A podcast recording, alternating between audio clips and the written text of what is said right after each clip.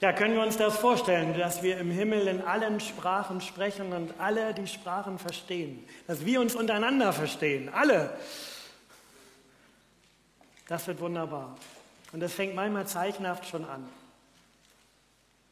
Das Thema meiner Predigt heute ist eine Frage. Und wenn du Jesus eine oder mehrere Fragen stellen könntest, welche Frage wäre das? Wenn du die Gelegenheit hättest. Wenn du zur Zeit Jesu gelebt hättest und er seine Predigt gehalten hätte und dann hättest du die Gelegenheit gehabt, zu ihm zu kommen und zu sagen, ich habe da eine Frage. Ich komme darauf, weil in meinem Predigtext für heute, für diese Taufe, der Text mit einer Frage beginnt. Und ich habe mich dann gefragt, na, welche Fragen werden denn im Matthäusevangelium Jesus gestellt? Und da habe ich gemerkt, das sind gar nicht viele. Wenn man das Matthäusevangelium beispielhaft liest, fängt das erstmal an mit der Geburt Jesu, mit dem Stammbaum Jesu, dann mit der Geburt im Stall, der Flucht nach Ägypten, der Rückkehr und dann von Johannes dem Täufer, der Jesus im Jordan tauft. Dann von der Versuchung Jesu durch den Teufel. Und dann ruft Jesus ein für einen nach dem anderen Menschen in die Nachfolge und sagt, folge mir nach. Dann hält Jesus die Bergpredigt die berühmteste Predigt der Weltgeschichte mit den Worten, die wir schon zum Teil gehört haben. Glückselig zu preisen sind die, die arm sind vor Gott, denn ihnen gehört das Himmelreich. Glückselig sind die, die nach Gerechtigkeit und Hunger dürsten, denn sie werden satt werden. Glückselig sind die, die um der Gerechtigkeit willen verfolgt werden, denn ihnen gehört das Himmelreich. Und wenn wir uns vorstellen, wir hätten diese Bergpredigt gehört, welche Frage hätten wir an Jesus? Nach der Bergpredigt heilt Jesus erstmal einen Aussätzigen und danach einen Gelähmten eines Hauptmanns in Kapernaum, ein Diener von ihm. Und dann heilt er die fiebrige Schwiegermutter des Petrus und dann stillt er einen heftigen Sturm und die Jünger sind dabei. Er bringt den Sturm zum Schweigen. Und dann kommt die erste Frage. Zwei Besessene aus Gedara um die macht jeder einen weiten Bogen. Keiner will mit ihnen in Kontakt kommen. Die stellen Jesus eine Frage. In Lukas 9, 28 heißt es, sie waren so gefährlich, dass niemand den Weg benutzen konnte, der dort vorbeiführte. Also jemand, mit dem niemand zu tun haben will, der ganz isoliert ist. Und Jesus geht genau dorthin. Jesus kommt in Rufweite auf den Weg. Und die beiden fragen ihn, was willst du von uns, Sohn Gottes? Das schreien sie. Und dann fragen sie, bist du gekommen, um uns vor der fortgesetzten Zeit zu quälen? Und diese Fragen, das merken wir, sind reine Abwehr. Es gibt nämlich Fragen, mit denen wollen wir nicht in Kontakt kommen, mit denen wollen wir jemanden abwehren. Es gibt Fragen, die halten Jesus auf Abstand. Und vielleicht gibt es auch bei dir Fragen, mit denen du Jesus auf Abstand hältst. Aber Jesus überwindet diesen Abstand. Er befreit die Besessenen von ihren Bindungen und danach vergibt er einem Gelähmten seine Sünden, er hilft ihm wieder auf die Beine und dann kommen die Jünger von Johannes und die richten an Jesus eine Frage. Warum fasten deine Jünger nicht? Wir und die Pharisäer fasten doch so viel. Diese Frage ist keine Abwehr, aber eine versteckte Kritik. Eine indirekte Kritik. Jesus, du hältst dich nicht an die Regeln, an das Schema F, an die Konventionen, an das, was eigentlich üblich ist, an die religiösen Sitten und Gesetze. Und Jesus beantwortet diese kritische Frage mit einer Gegenfrage. Können etwa bei einer Hochzeit die Gäste trauern, solange der Bräutigam bei ihnen ist? Und damit wird deutlich, Jesus sagt, wenn ich da bin, dann ist da Freudenzeit. Dann ist da Festzeit, Hochzeit, das Ende der Trauer. Die ist jetzt eingeläutet. Ihr braucht keine Selbstminderungsriten, ihr müsst euch gar nicht kleiner machen und entbehren. Solange ich da bin, braucht ihr nicht fasten. Zwei Fragen an Jesus. Die eine aus Abwehr. Was willst du von uns? Was haben wir mit dir zu tun? Die andere als Kritik. Warum tun deine Jünger nicht das, was wir erwarten? Und jetzt kommt die dritte Frage. Und die dritte Frage, die kommt Jesus sehr nahe. Die hält ihn nicht auf Abstand, die kritisiert ihn auch nicht. Diese Frage kommt von Johannes dem Täufer. Johannes hat auch eine Frage an Jesus. Aber diese Frage stellt er nicht einfach so, weil ihm eine Frage einfällt, sondern diese Frage stellt er im Gefängnis.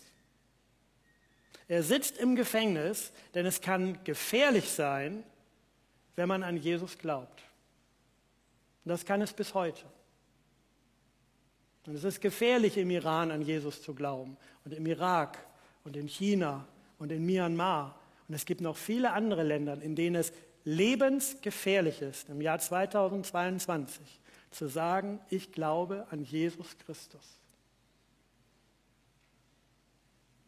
Herodes Antipas hat nämlich Johannes in ins Gefängnis werfen lassen. Und Johannes, der Täufer, ist im Gefängnis. Und aus dem Gefängnis heraus stellt er diese Frage. Er ist in Fesseln gelegt.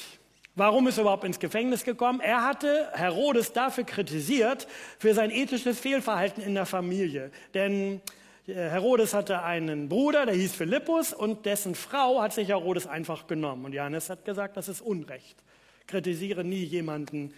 Es gibt ja sogar scheinbar demokratische Länder wie die Türkei, wo wenn man den Präsidenten beleidigt, man nicht mehr einreisen darf oder nicht mehr ausreisen darf.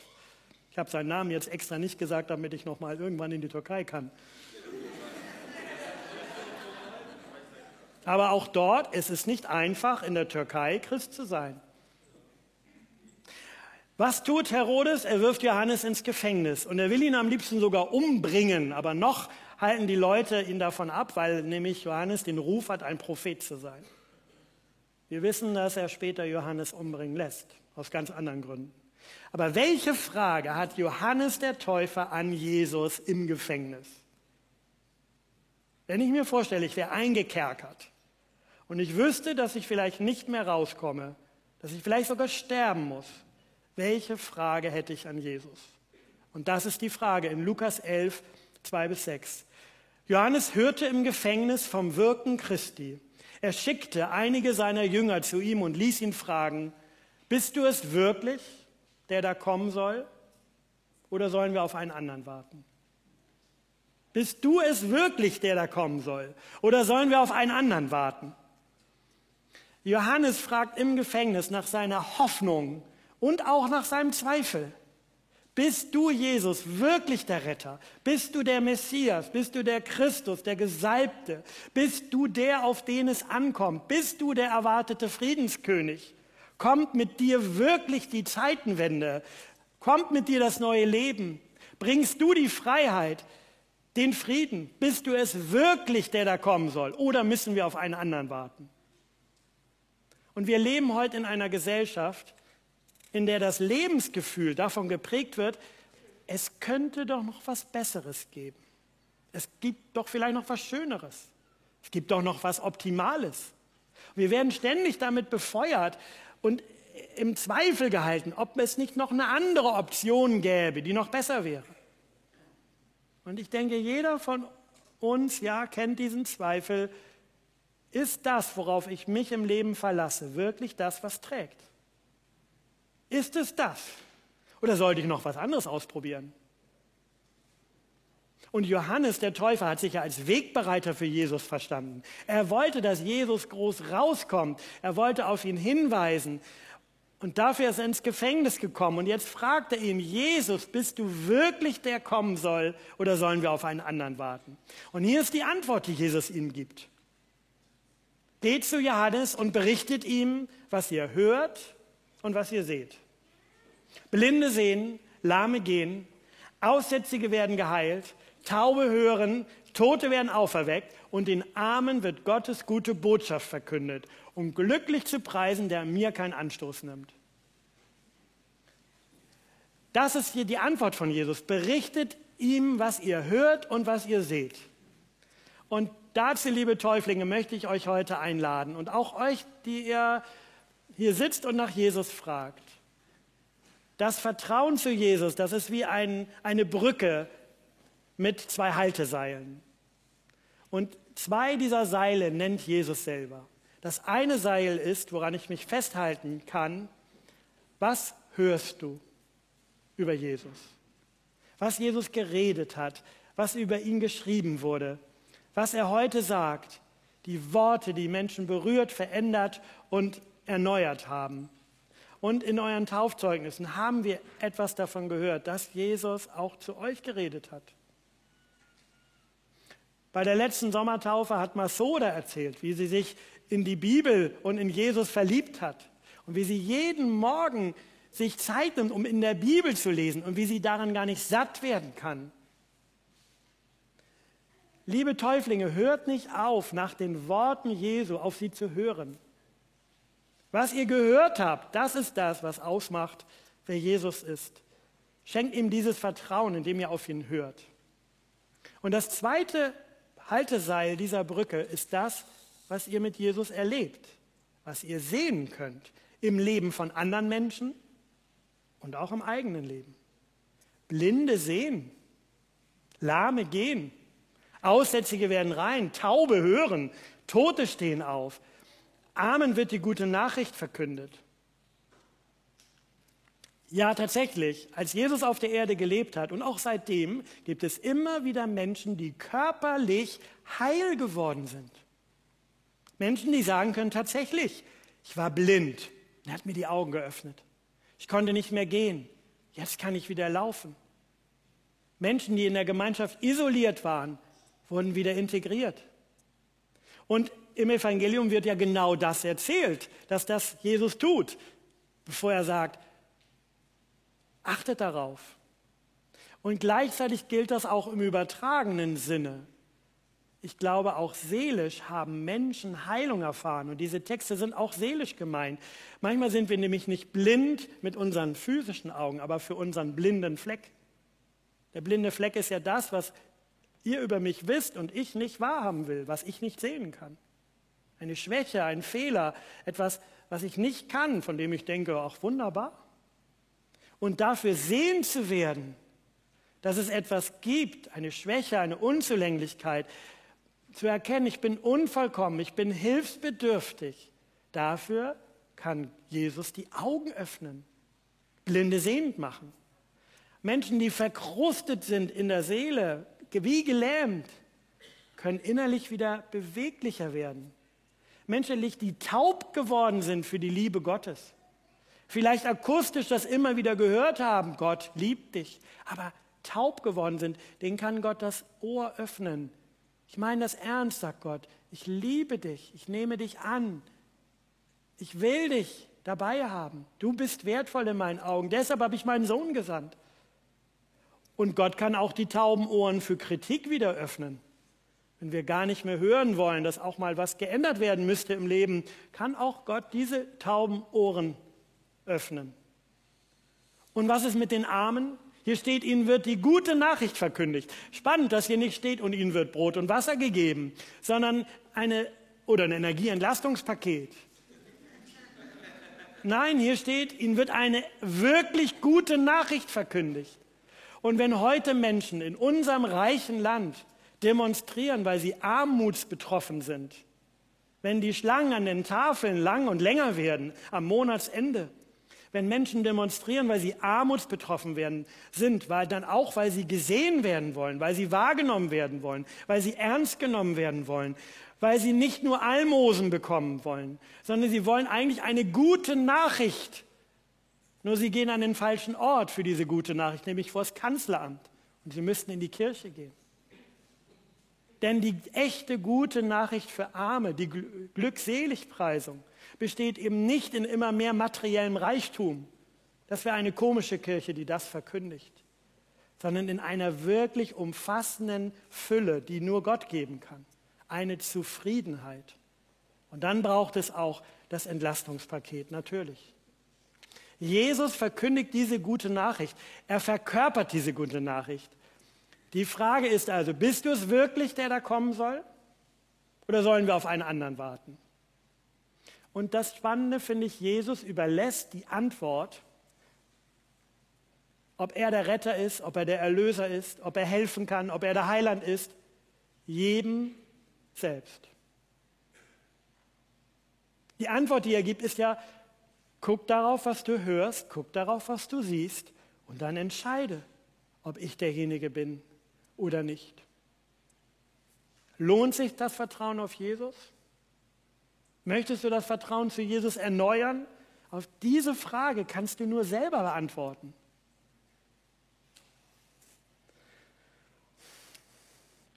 Marie und Sarah, Shersat und Chessam, ihr habt diese Frage beantwortet. Die, die Johannes der Täufer gestellt habt, ihr habt gesagt, ja, ich glaube, Jesus ist der, der kommen soll. Jesus ist die Lösung, meine Rettung. Darauf will ich mich jetzt verlassen mit beiden Händen, mit dem, was ich von ihm höre und lese und mit dem, was ich sehe und erlebe. Und ihr folgt Jesus in seinen Tod und in die Auferstehung, in ein neues Leben. Das wollen wir gleich feiern. Und ich bitte euch, stellt auch künftig eure Fragen. Stellt auch kritische Fragen, zweifelnde Fragen. Stellt auch Fragen, vielleicht auch manchmal, die Jesus abwehren wollen. Stellt eure Fragen, aber wartet auch auf seine Antwort. Und dann greift immer wieder zu auf dieses Halteseil. Greift immer zu auf das, was ihr hört. Greift immer wieder zu auf das, was ihr seht. Und auch euch möchte ich bitten, entscheide dich neu, wie du auf diese Frage antworten willst. Ist Jesus wirklich der, der in meinem Leben eine zentrale, nein, die wichtigste Rolle spielen soll? Ist er wirklich mein Retter? Der, auf den ich mich verlassen will, nach dem ich fragen will? Und es ist deine Entscheidung, ob er ein Programmpunkt Nummer sieben in der Woche ist oder ob er für dich eine größere Rolle spielt. Es ist tatsächlich deine Entscheidung. Jesus lässt uns diese Freiheit immer wieder neu. Deshalb hat Martin Luther gesagt, ich muss jeden Tag neu aus der Taufe gehoben werden. Deshalb hat Martin Luther gesagt, ich muss mich jeden Morgen neu entscheiden, ob ich zu ihm gehören will. Weil es ist nicht ein für alle Mal gelöst, ich habe meine Taufkarte wunderbar. Und wenn du am Ende des Lebens einmal vor Jesus stehen wirst, ja, da steht, dann ist die Frage, kennst du mich? Und wenn ihr euch kennt, ist die Tür ganz offen so weit offen wie der Himmel. Denn so sehr hat Gott die Welt geliebt, dass er seinen einzigen Sohn gab, auf dass alle, die an ihn glauben, nicht verloren werden, sondern gerettet werden. Denn Gott hat seinen Sohn nicht in die Welt gesandt, um die Welt zu richten, sondern durch ihn soll die ganze Welt gerettet werden. Amen. Meine Hoffnung und meine Freude meine Stärke, mein Licht. Mit diesem Lied wollen wir euch zur Taufe begleiten, mit diesem Lied wollen wir euch taufen. Und bevor wir euch taufen, ihr habt schon eure persönlichen Zeugnisse gegeben, möchte ich noch um euer Taufbekenntnis bitten. Und ich bitte die Täuflinge nochmal aufzustehen.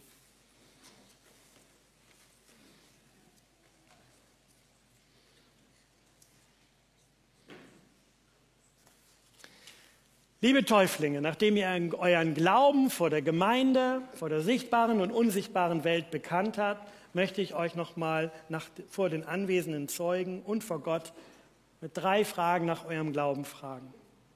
Glaubst du an Jesus Christus, den Sohn Gottes, der am Kreuz für dich starb, der dir alle Schuld vergeben hat und dich mit dem heiligen Gott versöhnt hat? Dann antworte ja, ich glaube. Ja,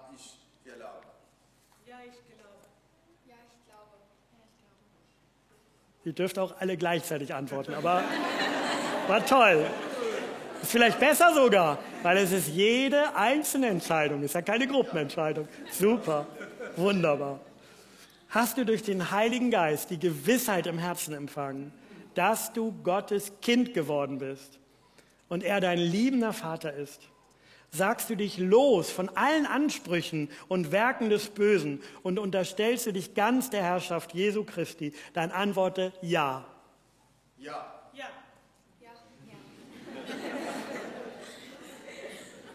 Willst du aus freiem Entschluss und im Vertrauen auf die Kraft des Heiligen Geistes mit deinem ganzen Leben Jesus nachfolgen, seine Gemeinde lieben und dem Reich Gottes dienen, dann antworte ja mit Gottes Hilfe. Ja seiner Hilfe. Ja, mit seiner Hilfe. Ja, mit Gottes Hilfe. Ja, mit Gottes Wir haben euer Ja gehört. Und das Tolle ist, Gott spricht sein Ja zu euch. Denn in seinem Wort steht in Römer 10, wenn du mit deinem Mund bekennst, dass Jesus der Herr ist und in deinem Herzen glaubst, dass Gott ihn von den Toten auferweckt hast, so wirst du gerettet. Denn wenn man in seinem Herzen glaubt und mit dem Munde bekennt, wird man gerecht. Wir beten. Lass uns dazu aufstehen.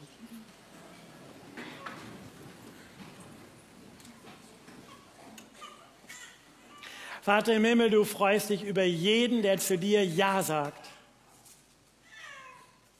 Zu jedem, der zu dir kommt. Und du empfängst unsere vier Täuflinge jetzt mit offenen Augen, mit offenen Armen, mit offenem Herzen.